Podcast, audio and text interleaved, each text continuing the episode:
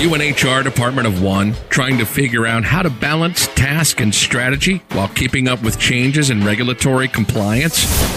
Do you need a fresh outlook on old topics? Then stop what you're doing, grab your coffee, and get ready to recharge. If you have people, you have problems to solve and things to do. Your host is Brenda Neckvatal, a 20 year human resource professional, ready to explore the HR industry with veterans of business and life with fresh eyes and new ideas. Learn about the rapidly evolving changes in employment law around the country, as well as new tactics to deploy and build engagement in your workforce. If you're looking to implement new practices to make your job easier in HR, then this podcast is for you. Hey there, and welcome to the Best Practices in Human Resources podcast. I am Brenda, the HR lady, and I'd like to thank you for listening to this show.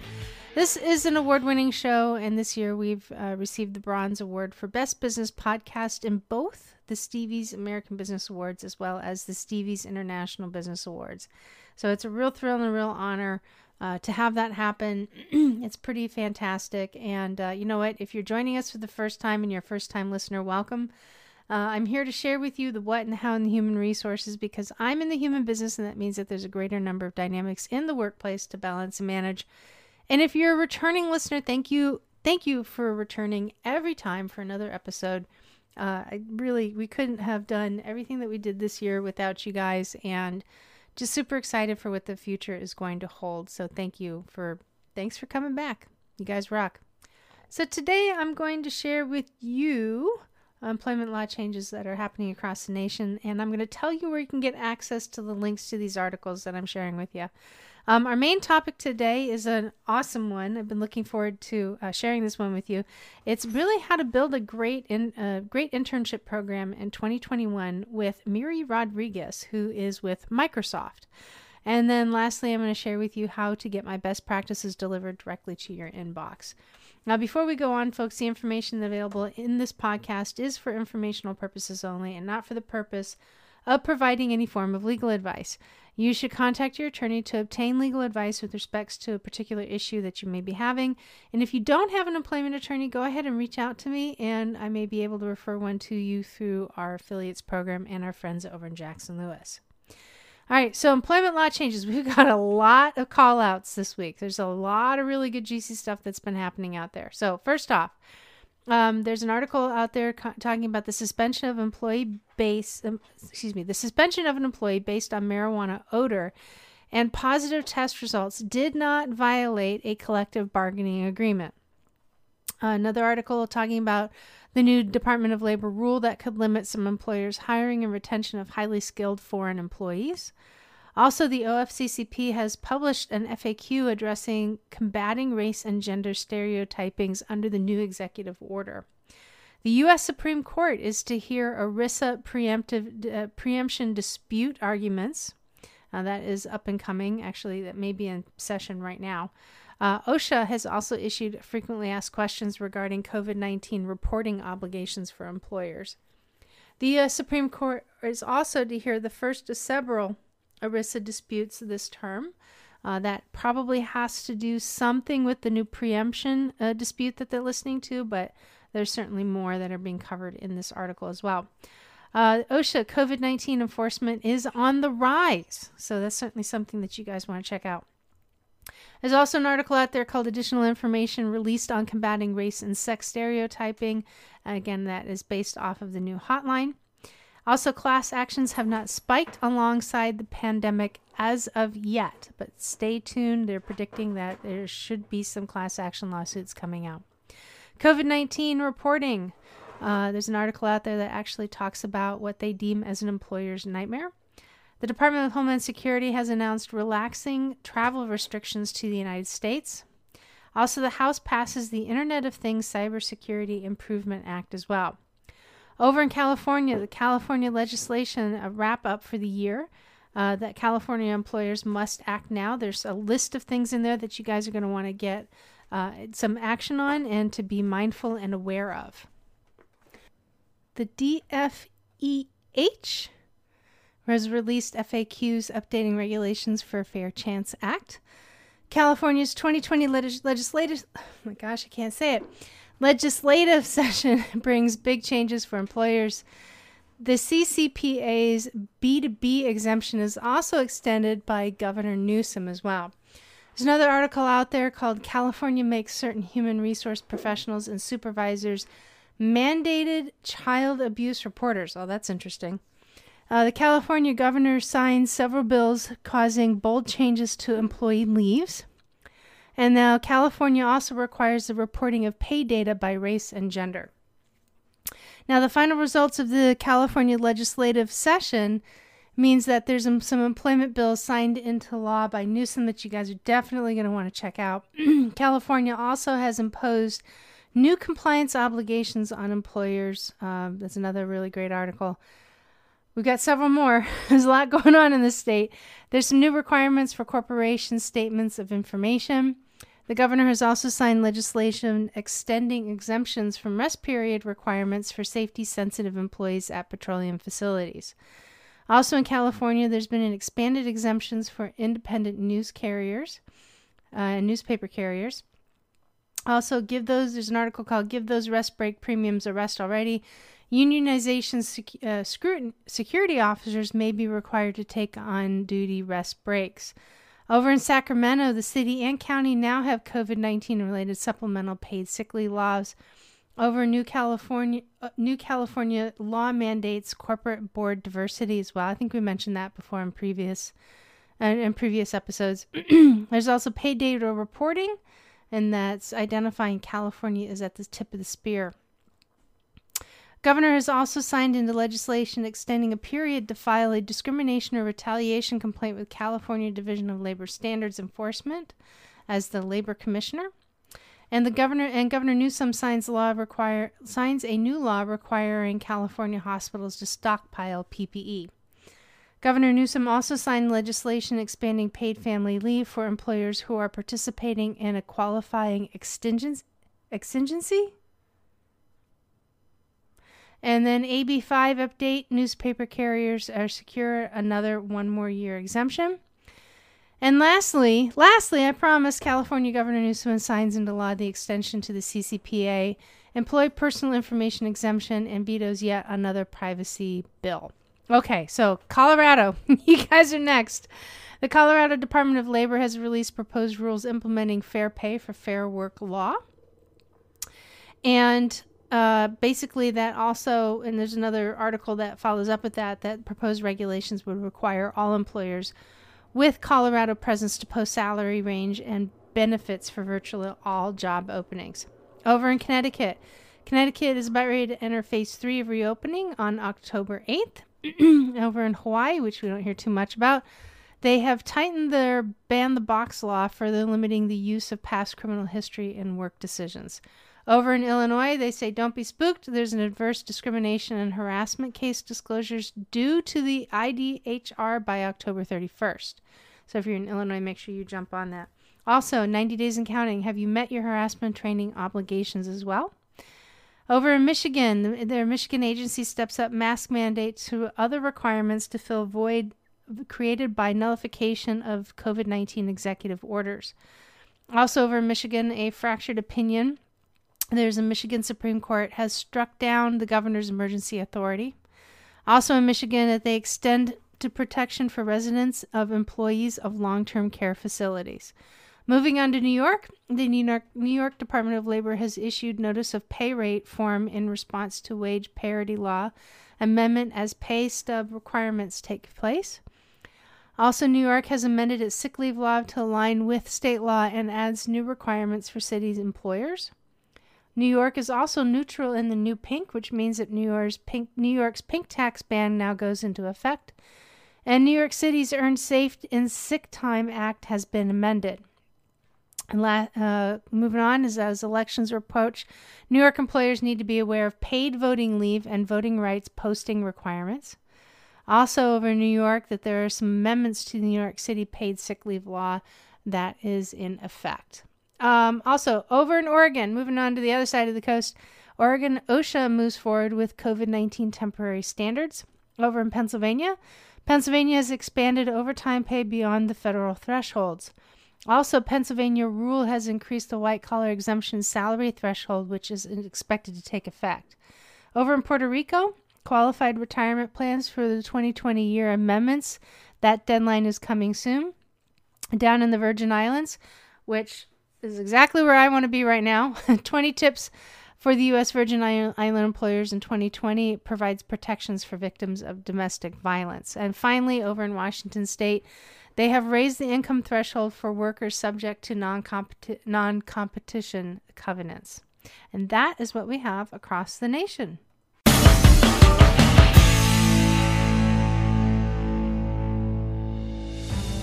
There are approximately 2,500 members of the U.S. Special Operations Community who transition out of active duty military service every single year.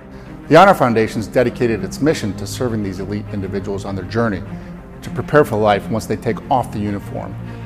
In the past few years, we've begun our own journey to reach this number, launching three physical campuses in San Diego, California, Virginia Beach, Virginia, and near Wilmington, North Carolina, along with a virtual campus to reach members of the community anywhere on the planet. I spent 26 years in the Special Operations community as a SEAL. I graduated from THF program, I served on the board of directors, and now I'm proud to lead this organization into the future to continue assisting these transitioning service members and their families. Our dedicated team, our world-class program, and our incredible tribes of supporters are standing by to help THF alumni and future fellows, and are committed to providing the best possible support system and resources to better serve this community. Our vision for the Honor Foundation is clear to impact every transitioning service member from the U.S. Special Operations Enterprise through our programs and support, and to be a catalyst for overhauling the entire DoD transition program. It's a big task, but the community deserves it, and we're driving full steam ahead to make this a reality. If you've been inspired with what the Honor Foundation's done in the last five years, I welcome you all to join us as we craft the next chapter in defining what it means to serve others with honor for life.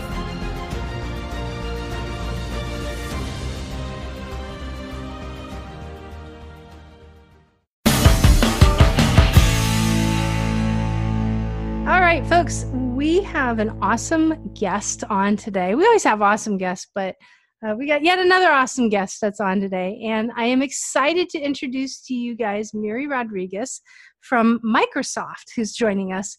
And she actually, we're going to be talking about how to put together a really strong um, internship program. So, welcome. How are you? Hey, Brenda, I'm so good. Thank you for having me. I'm so excited to be here and talk about this topic. I think it's really important, and um, you know, I'll, I'll be glad to share some insights. Thank you so much for joining. I appreciate it. So we're kind of laughing a little bit because Nakoa has woken up from his nap and um, it's the evening time. So this is usually his playtime. So literally, I'm like facing the computer, looking at her. I got my face in a microphone and I've got one hand on a major tug rope and I'm about ready to be pulled halfway across the office. I love it. And he showed up on the camera to say hi too. So that was That's dope. right.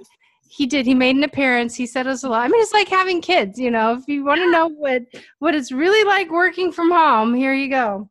That's it. That's it. I had to put Dino outside because I think that would happen too. He's got his toy here, so he's probably looking for it right now. right, exactly. Oh my gosh. So, can you tell us a little bit about you? Like, can you kind of give us a little bit of an overview of like your background and how you got into where you are right now? Yeah, yeah. So, I've been in Microsoft for a, a little bit over eight years now, and I've had the privilege to really go around uh, different business functions at Microsoft just because the company it, it lends itself for that kind of mm-hmm. exploration mm-hmm. Of career. So I've been I started in operations and I moved over to customer services and support where I led um, social media and then I moved over to engineering to do storytelling and then during that stint I was asked to come and join HR and specifically university recruiting to lead the intern program. So it's been definitely it wasn't part of my career path but i love i love the opportunities and i always say yes because it's just learning right? I mean it's i, I can see the uh, 360 of a business i can learn something new get into a new space so definitely not boring. No not at all not at all and you and you you know you build a real nice um, resume of experience just in one spot in in one company yeah. which is awesome Yeah, and I think for people that get bored like me, like before it was, you know, within other, like I would jump around a lot, like you know, two years here, two years there, just for that reason. So I love that Microsoft gives that opportunity to just kind of explore different functions, different places, and you know, you're not tied it to a one track, which I think we're all just multifaceted in so many areas. So it's a great opportunity. That's awesome. So you help design and recruit and pull together the internship programs for the company. Now, are they specific departments that you do this for, or as a whole? Because I, I mean, that's as a whole, that would be huge. It is huge. Uh, I I do uh, in different different layers because the program does cover many different internships. So we have anything from high school to research internships.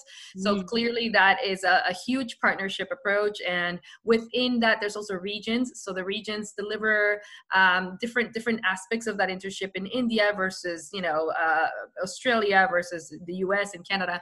So it's a monster, uh, and it requires a lot of dependency and a lot of partnership. Um, but what I what I do and I help do is define those goals, define those priorities, uh, and, and ensure hopefully a standard approach and experience for interns uh, within that umbrella. That's awesome. And how many interns would you say that you've hired?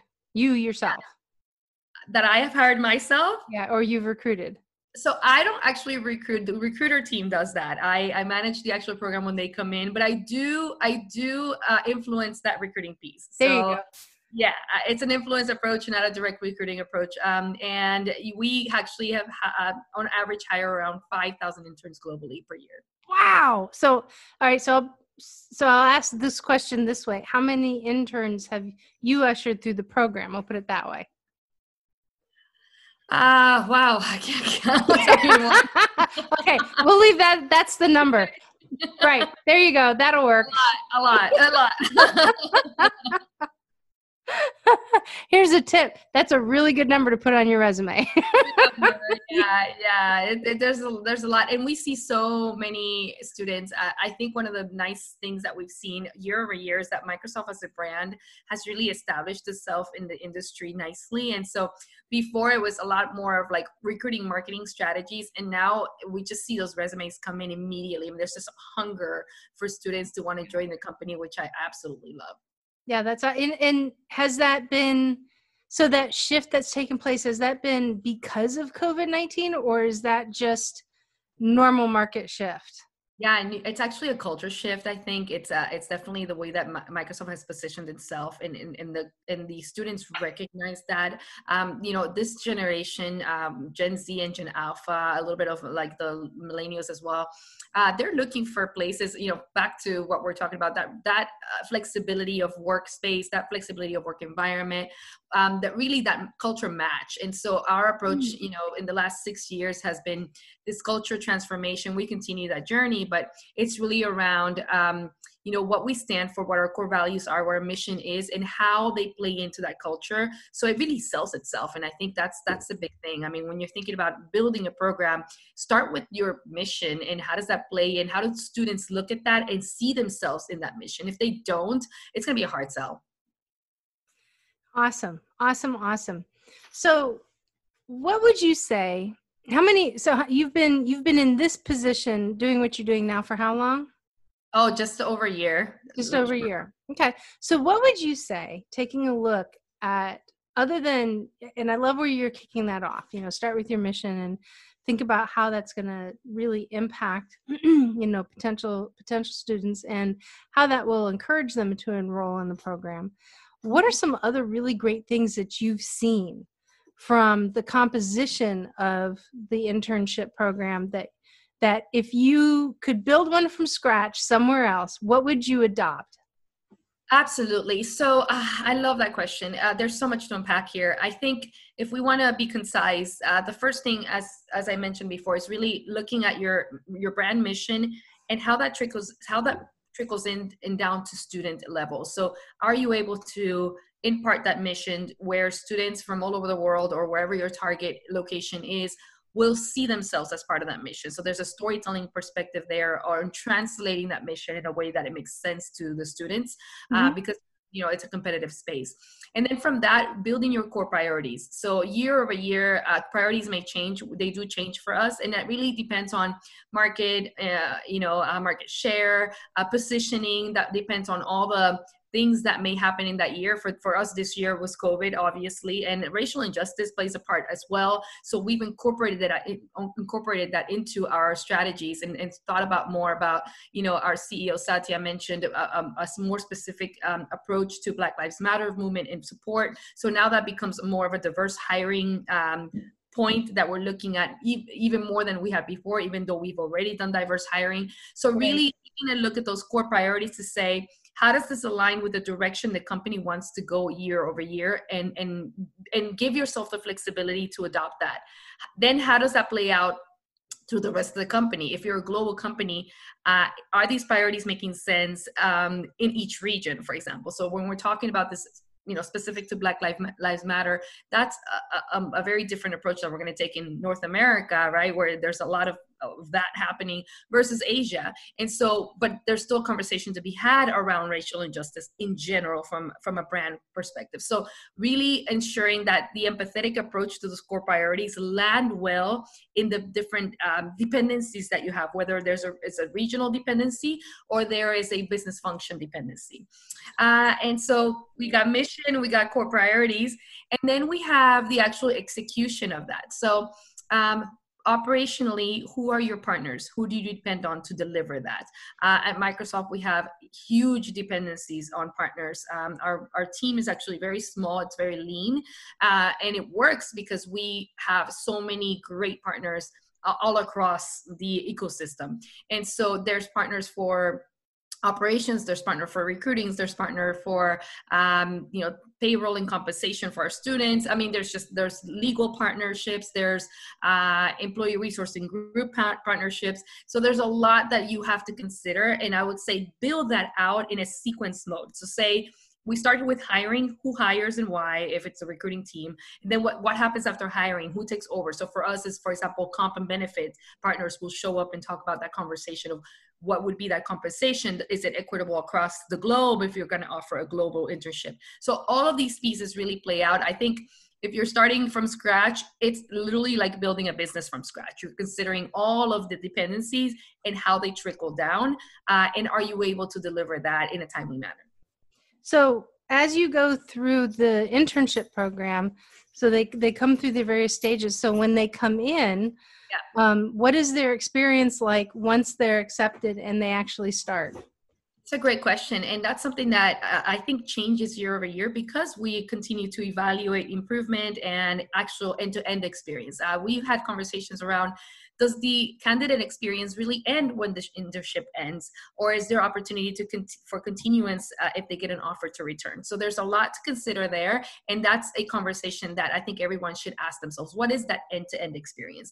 Uh, for us the candidate experience really starts with branding. When they come in contact with the brand and they they basically are wooed by the brand and considering applying for the brand then it's their application process. There's a, an experience there's a touch point in in how they apply what we what we show in our website is there opportunity to make it easier for them in the application process uh, and to really think about uh, how long that process takes because that may be a negative experience for candidates if they've applied and it takes three months for us to actually get through all the applications. So there's that piece. And then they come in we hire them. Uh, what does that hiring experience look like? Is it an easy experience? Is it a, a tough experience for non-english speaking students uh, that you know are international? And we have a you know some some quick interviews that uh, people that are native english deliver. So all of that really is a touch point that we have to consider in terms of candidate experience. Then we hire them and they come into, you know, they, they're handed off to my, my team uh, and for us to deliver that on onboarding experience and the activities that are given there. And so for us, we tie that back to our mission, right? For all of those touch, touch points, the question we're asking ourselves, if our mission is to empower every person and organization on the planet to achieve more, uh, empowering is the key word. And that's why it's really important to touch back, back to that mission. So the question is, is our website empowering for a candidate? Is our uh, interview experience empowering for the candidate? Is the intern program the activities and the programming empowering and so we keep asking that question throughout the cycle that is awesome. So during your normal internship program is it typically like a 12 week program? It is so normal. Really, it's subjective because normal is uh, it's our what we call our largest program, uh, which is an HQ uh, where we bring three thousand of those five thousand globally. We bring them into high uh, um, HQ in Redmond, so our, our, headquarters here in Redmond, and we offer that twelve week. But between that, there's also again there's eight months, there's one year, uh, there's ten weeks, so it varies depending on the offering. But yes, the largest the largest cohort is undergrad, 12 weeks. Gotcha. So in an internship program, it's funny because, you know, I just, I'm still thinking of all the internship programs that, you know, that I led. Right. And it's, and I've always limited them to just 12 weeks. So it's kind of like, I've, I've, I have, you know, and even, even when I was with Fortune 500 and we had our interns, it was only, you know, 12 weeks. So yeah it's uh, yeah. uh it's awesome to think that they could be larger they could be more they could be you know less you know and it's it's a it's a range too from both collegiate to high school and you know do you guys do veteran programs too for internship yeah. We do. There's an apprenticeship uh, apprenticeship program that uh, we offer to veterans. It is not under the internship umbrella because it's more apprenticeship, but we do. Yes, that is awesome. Mm-hmm. That is so cool. Well, that's great. So, as the as the interns now if you've got 3000 interns i could certainly see how this would be a challenge to do but is there a sense of celebration for interns that are coming through like oh, aside oh, yeah. from just the manager making it exciting for somebody and giving them that you know mentorship and uh, you know the opportunity to do something completely different with a, a very successful organization is there kind of like an end of end of program celebration that takes place and yeah, yeah. stuff that comes with this 100% it's called intern day. Uh, it used to be called the signature event um, at the largest scale in person. So we actually had to switch to virtual this past uh, summer due to covid but sure. uh, it is uh, an incredible event where we bring celebrities we bring uh, music. I mean there's just so much. We do a give back event to community uh, and it's an all day event uh, and it's it's it's really to celebrate the culmination of their internship and celebrate them as a cohort. Uh, and it, it's it's really an incredible event. I mean it's it's incredible. This year was obviously challenging um, for us right. to kind of see what what we could deliver at par to the in-person experience.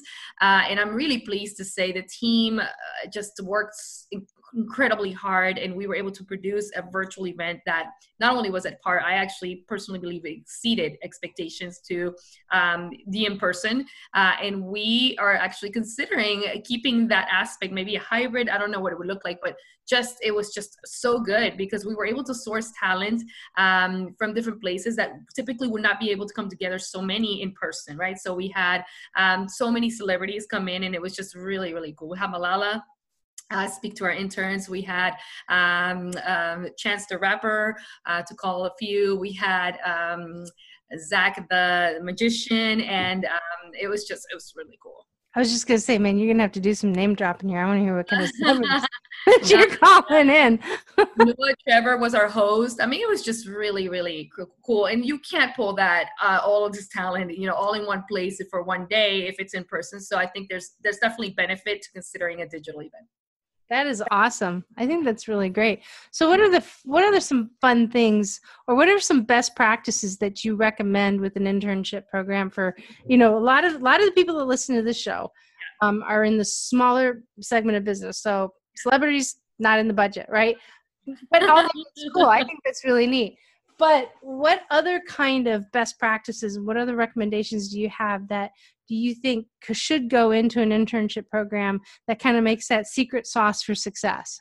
Yeah, so so I would I can say from my experience and what we learned from students, uh, we continuously survey them and pulse them, and even candidates that don't become interns, we are we're very hungry and curious about what that experience is the best is best for them especially because we know that it changes year over year. We can't assume uh, the sauce will be the same every year. But overall i can say we were, we've learned a couple of things. They want they want to come and they want to learn and learning is not only by their manager and mentor or the project that they have within the internship. They want to learn everything. They want to network. They want to they want to learn what what we offer as a company holistically not just within their cohort or group so right. that's one thing the second one is they want to network uh, and make make connections lasting connections so they see the internship as an opportunity to connect with an exec and they actually will email Satya and say, "Can we have lunch?" I mean, then we've had that happen. So we do a Satya Q and A so they can connect with him. But our Satya is our CEO. For those of you who may not know. Yeah. So people are like, "Hey, does anybody have Bill Gates' email address?"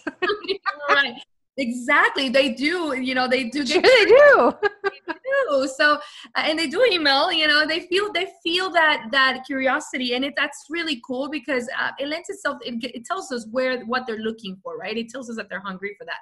Uh, so, learning and networking are two top things, and then the other piece is um, they're looking for an experience that's holistic in terms of well-being. So, what we're learning is we don't just throw out activities in just for activity's sake activities are very intentional to deliver something that is uh, you know we talk about mental health we talk about professional career building uh, we talk about uh, open mic spaces for racial injustice and storytelling perspectives. So really, it, again, it's driven by the market and it's driven by experiences by cohort year over year. But these are themes that throughout each year we're seeing learning is a big thing networking is a big thing and well-being is a, is a big thing. So what activities drive that is important for us. Year over year we debrief um, from the year before obviously and we learn uh, themes. So this year for example one of the big themes was tech.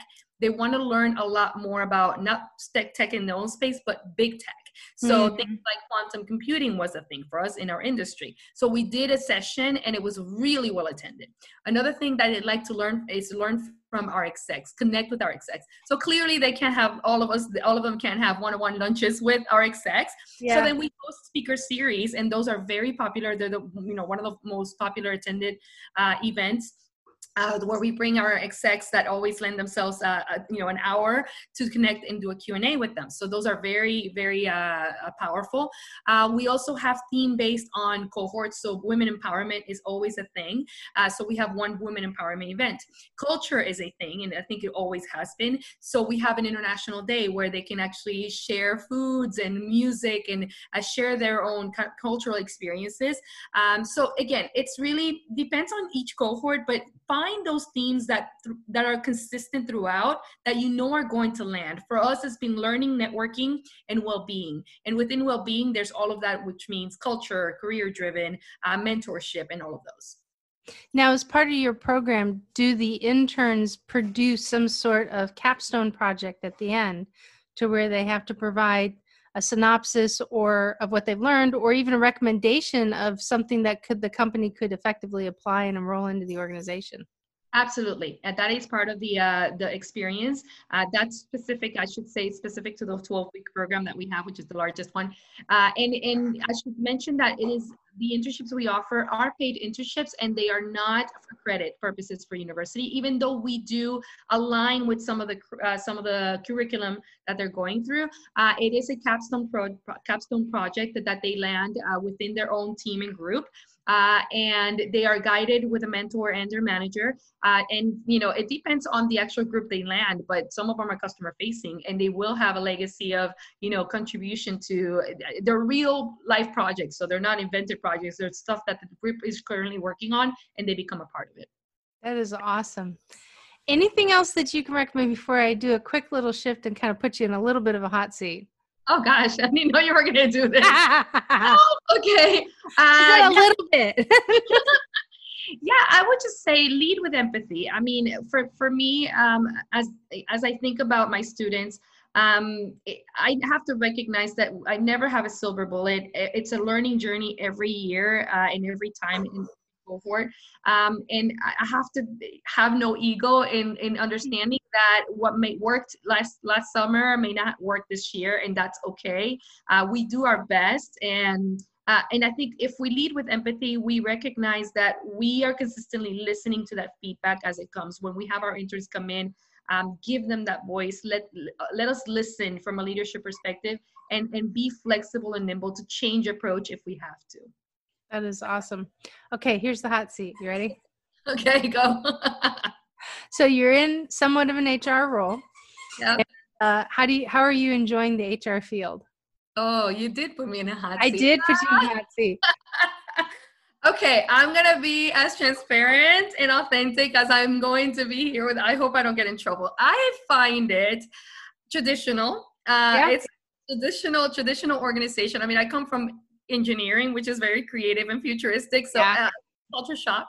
Yeah. Um, and, and I, so I'm learning. I also find it very deep. So funny enough, it you asked, yeah, because I I was like, you know, in my mind when I came in, I was like, yeah, typically I'm like, I can do this, conquer in two years and I'll be bored and quickly. I don't think I'm gonna get bored at all.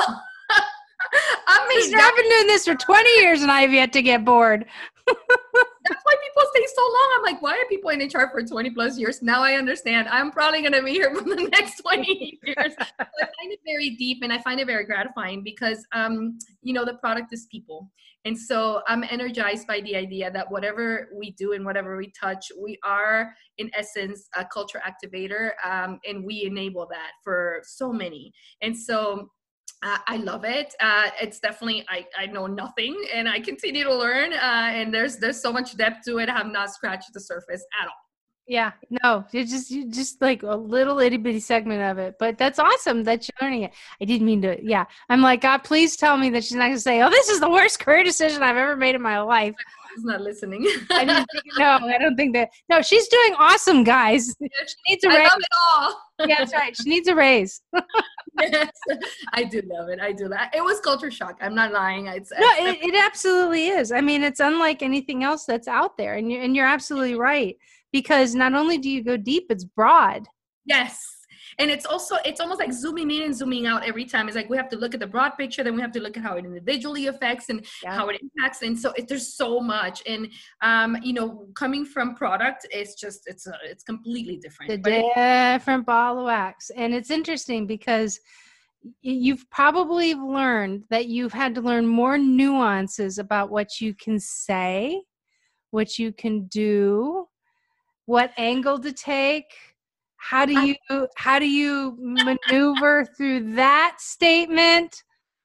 I, I i think i'm learning the hard way. Uh, i continue to learn and, and honestly i don't think i've completely learned. I find that i i'm i'm glad my team and extended teams and partners are graceful because i see it in their face especially when we do video calls. Like i throw out a thing and they're just like what was that? I'm like oh, I have to rethink this and how to say this. You're right. There's a lot of that happening. A lot of communication strategy going on. Absolutely. That's that is probably one of the biggest things in HR is how are you going to communicate with somebody because like like you just said in the program, what works one year may not necessarily work another year. We'll take that down to a microcosm. What works five minutes ago for this person is going to fail horribly on this individual.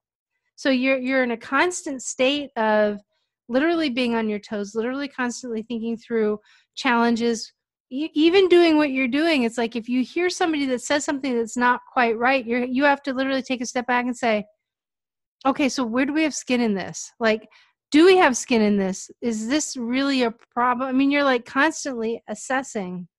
yeah, and, and, I have to I have to be honest, it's a little mm. bit irritating for me because I just sometimes I'm like, why can't you just get stuff done? You know what I mean? Like it's like that for all of us. Yeah, it's a good idea. Let's just do this. No, and it's, like that for all of us. Layers. There are so yeah. many layers, and I'm oh, like. I'm like, wow. But I get why. I get yeah. Why. See, now your next venture, you're gonna go into like real estate, and you're gonna. it for me. I see that, Brenda. totally. You you you've got customer service engineering. You got to do something unique. I can't put you in legal, but you can probably go into real estate and learn what? something completely new. I've never done sales, and I'm scared. Like people tell me you should go into sales. I'm like, mm, I don't think I can. No, like, I don't want to do that. I want to write leases for the buildings that we rent. That's what I want to do. there you go. There you go. oh my gosh. So you are going to be speaking along. We weren't. We're not speaking together, but we're speaking at the Women's Future Conference. How are you excited for that? I am so excited. I have to confess, I don't typically um, sign up for speaking, like you know, call uh, call for speaker stuff. Um, I have so much some so much stuff going on that typically when I do speaking engagements, it's, it's demand that comes to me organically, so I don't really source it. But I did for this one, and I so did because I just wanted to be part of this incredible list of powerful women and aka you, and I got to meet you for that reason. And I just love the amplification of networking and voices. Um, and I, I, when I looked at that, you know, what uh, last year, I was like, I need to be a part of this. So I was so excited when I got the email that I would be participating. I'm honored. Um, and, and it's also very important for me in terms of representation, being a woman in tech and being a Latino woman in tech. That adds So yeah. I'm super excited for this. Yeah. I think that's great. So are you are you leading a panel? I can't remember. Are you sitting on a panel? I'm sitting on a panel. You're yeah. sitting, and which panel are you sitting on? Uh, the one around it's not storytelling is not the the actual um, theme, but it's around customer experience and stories. Got it. Oh, you're gonna have so much fun. Yes, you really um, are, and it and it's a very impressive. Uh, it's a very impressive event. It is loaded, Mm-hmm. loaded with opportunity to learn. I mean, way more than I thought it was going to when I first attended last year. So it's a it's a real thrill for me to be back for this year too. So I'm a huge supporter of it. So that's awesome. Well, that's fantastic.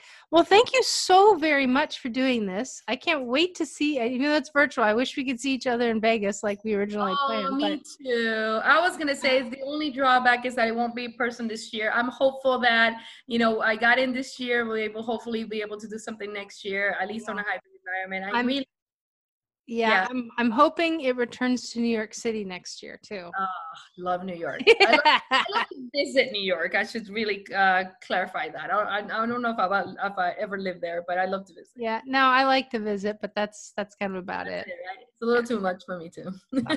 well, thank you so very much again for coming on. This has been absolutely fantastic. I really appreciate it.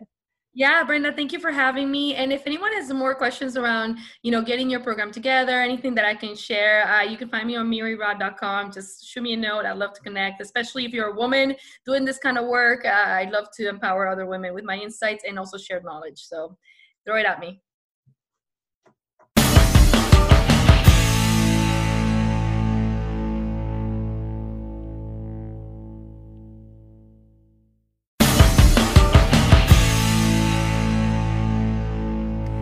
Over the last several episodes, you guys have been listening to me talk about uh, a health segment and really taking care of yourself. And I'm going to continue to re- reinforce this. So, stress is an absolute killer to anybody. Stress eats away your energy, it takes away your sleep, it takes away your ability to think, it takes away your ability to perform, and quite frankly, it takes away your happiness. And when you're going to sleep every night stressed about what has taken place from the day, you've got to do things that are going to take that away or diminish it as much as humanly possible. Let's face it. We can't not have stress in our life. It's just it's just not possible. It, life doesn't allow us to do that. But we can manage stress and we can reduce the amount of it by really focusing in on our recovery. And there's a couple of ways you can do that. one of the things that you can use is a product line called uh, Naked Warrior Recovery. And uh, it is a, we've had Will Branham on, who was a Navy SEAL that created this line. It's a line that I use on a regular basis. I, I eat the gummies, uh, I eat two a day now, and I have the best recuperative sleep ever. And you know what? And, it, and, and I do have my stressful days. Um, you know, I've been through a couple of recent, you know, just life has showed up and, uh, you know, kind of got a little ambushed and it's all good. Things are better. But through that time, you know, I knew that I had to figure out how to control my stress. Otherwise, it controls me. And then now I'm not paying attention to what's going on in my life. You know, money gets messy, the house gets messy, you get messy. And so being able to, you know, effectively manage your stress and then utilize what nature gives us through CBD usage helps you get some of the best recuperative sleep possible. And I strongly recommend the gummies. The gummies are awesome. They come in a jar of 30. you get, uh, they're cut into squares, into these cubes, and there's exactly 10 milligrams of CBD in each cube. And you can take one to two as needed. I take usually one towards the back end of work, right around five o'clock and that gives me a chance to mentally slow down. And then I take another one right before. Um, you know, I usually take a hot bath. That's how I that's how I de-stress at night before I hit the before I go to bed. And I, hot, I take CBD cube and then a gummy and then I take a bath. And then by the time I'm ready to go to sleep, I really have taken myself down several levels as a leader, as an influencer, as an entrepreneur, as a coach, as a consultant, as all the things that I do. Um, it helps take me down towards the back end of the day so I get a better recuperative sleep. Now, when I wake up in the morning, that's when it changes. That's when I need the best energy possible. And how I use that is through MASF Smashing Greens. And I re- replaced my breakfast with a Smashing Greens drink, which I include a potassium drink in it. So that way it helps to get my muscles moving, especially I've got, I very easily get lower back spasms and that takes care of that. I've got a very dense, nutrient rich greens product that I drink, and I have my coffee. And I wake up usually between four and five in the morning, have my water first thing out of bed, and then I just pound down the greens and have my coffee while I figure out my day and get things ready to go. So, really figuring out how to manage your stress on those two bookends are going to be super important. If you want more information, you can message me on any one of my social sites. I'd be happy to go ahead and get you connected to either Will over at Naked Warrior Recovery or Mitch over in Smashing Greens on MASF and help you guys figure out which direction you want to go because if you don't take care of yourself, you won't be able to effectively take care of everything else. So, you guys know that I love it when I get questions, and I have a whopper of a question today. It's actually a scenario. and so, we're going to change today's HR question section to today's HR scenario, and we're going to talk about this. But if you have one question or scenario, you can submit your questions on the uh, Brenda, uh, the Brenda the HR lady uh, .com website by clicking on the podcast link from the menu and down towards that bottom of that podcast page is a submission form for you to go ahead and post your question which i will read and answer on an upcoming episode. So this one came through and she writes hello i've been in a little situation where i feel stuck.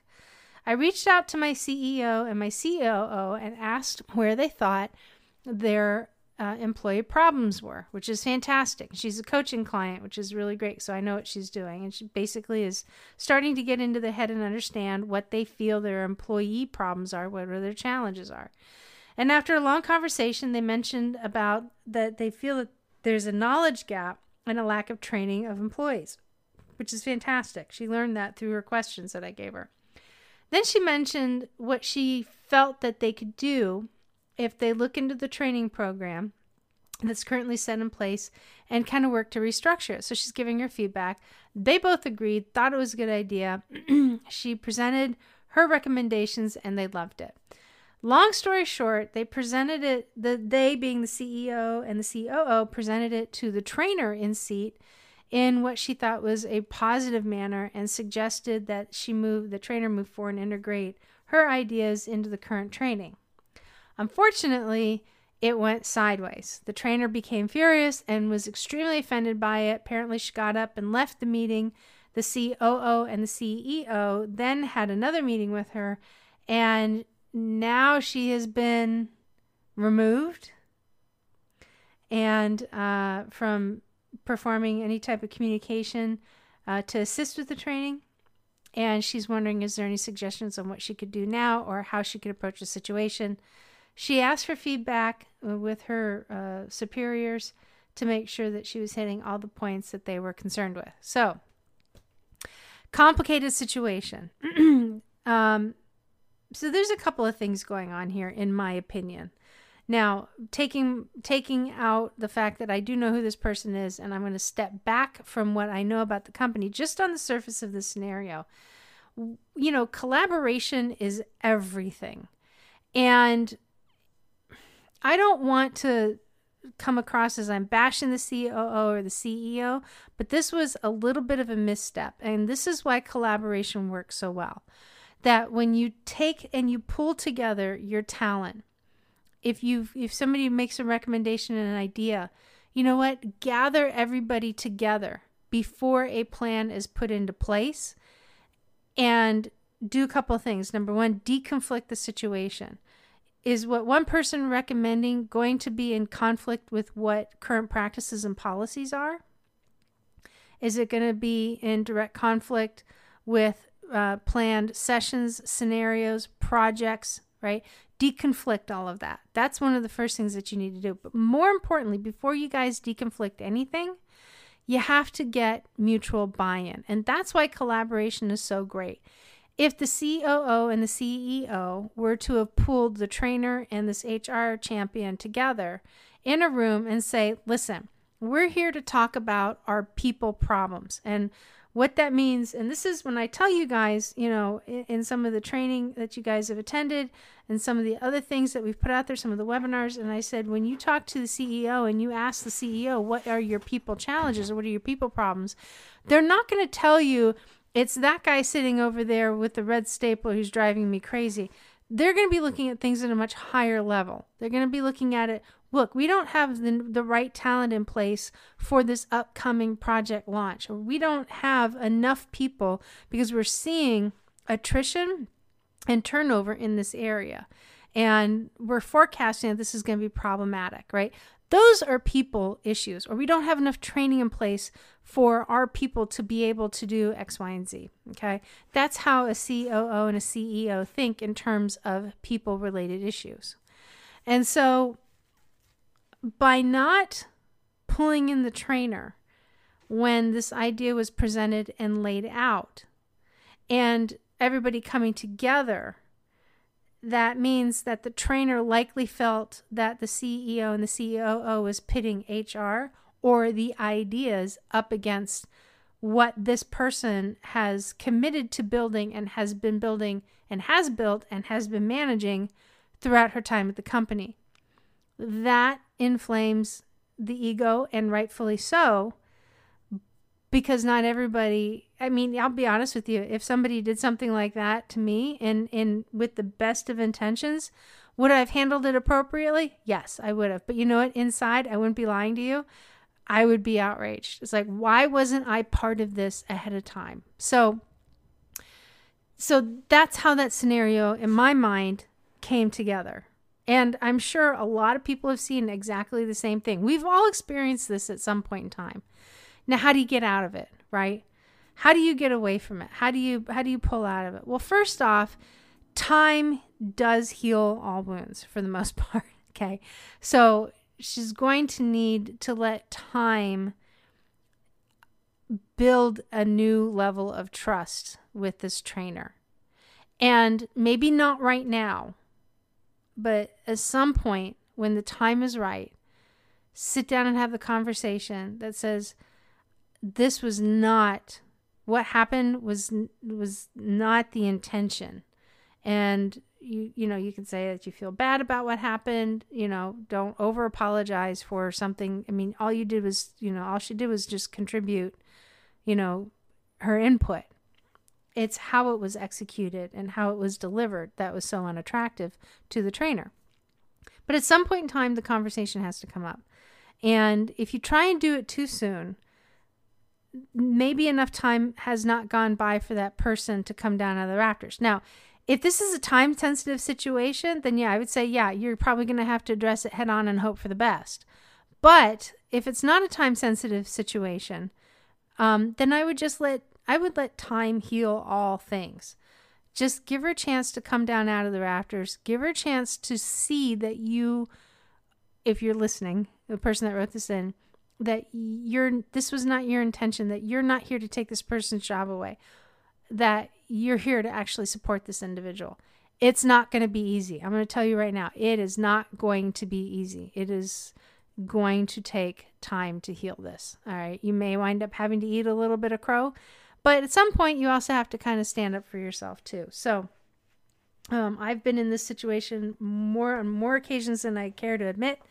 Um, I certainly saw, I've seen it in the years that I've been a consultant, and I've seen it in the years that I've been in the HR seat. And you know what? Not everybody receives information in the same manner. So hang in there. Uh, take care of yourself.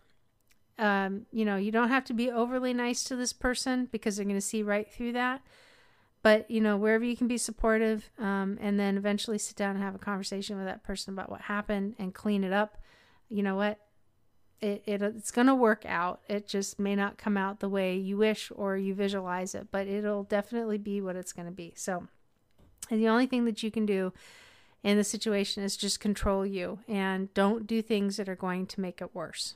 That's the best thing that I could that I could uh, share with you guys on that one. So, but that's an awesome question. I really, really, really appreciate you sending in that one. Okay, so we still have room available in our HR Summit that is taking place November 9th through the 13th. We've got awesome, awesome speakers coming in. We've got Suzanne Lucas, who is my co host on the Real HR show that is over on YouTube. If you haven't seen it yet, you can just Google us, The Real HR Show. Uh, we post a, a new episode every Monday and uh, and we talked about some pretty good stuff lately. Uh, she is the evil HR lady who has written for Inc.com. She's contributed to over a thousand articles. Um, she's been doing it quite a while. She's a pretty awesome lady to work with. Tay Nelms, who is a former HR uh, specialist and professional for the Bellagio and Treasure Island hotels out of Las Vegas. She's going to be coming in to talk. And Steve Watson, who's been on the show, he is a CFO and founder of Trendbusters, who his favorite thing to do, absolute favorite, favorite, favorite thing to do, is to solve the mathematical problem of how do companies save money with their HR benefits. So he's going to be talking about his very favorite thing, and then yours truly. I'm going to be delivering uh, content as well. So November 9th through the 13th, we are going to be uh, producing one speaker a day for one hour 10 a.m. Eastern Standard Time. This summit is at no cost, it's free, and this is going to be the last time that I do a free HR summit like this. We've been playing with this for a little while, and this will be the last time. We do have limited seating, so it's a virtual summit. So, this is how it's going to work. If you want to attend, sign up, reserve your seat. Go ahead and, and RSVP. Uh, you can find those links over on any of my socials. Um, we're going to be posting them some more. Uh, so if you don't see it in the feed, it will be coming down again soon.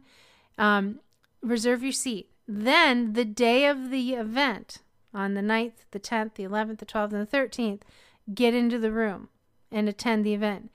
If you are unable to get into the room because we have reached the max limit, do not worry. But you still have to attempt to get into the room.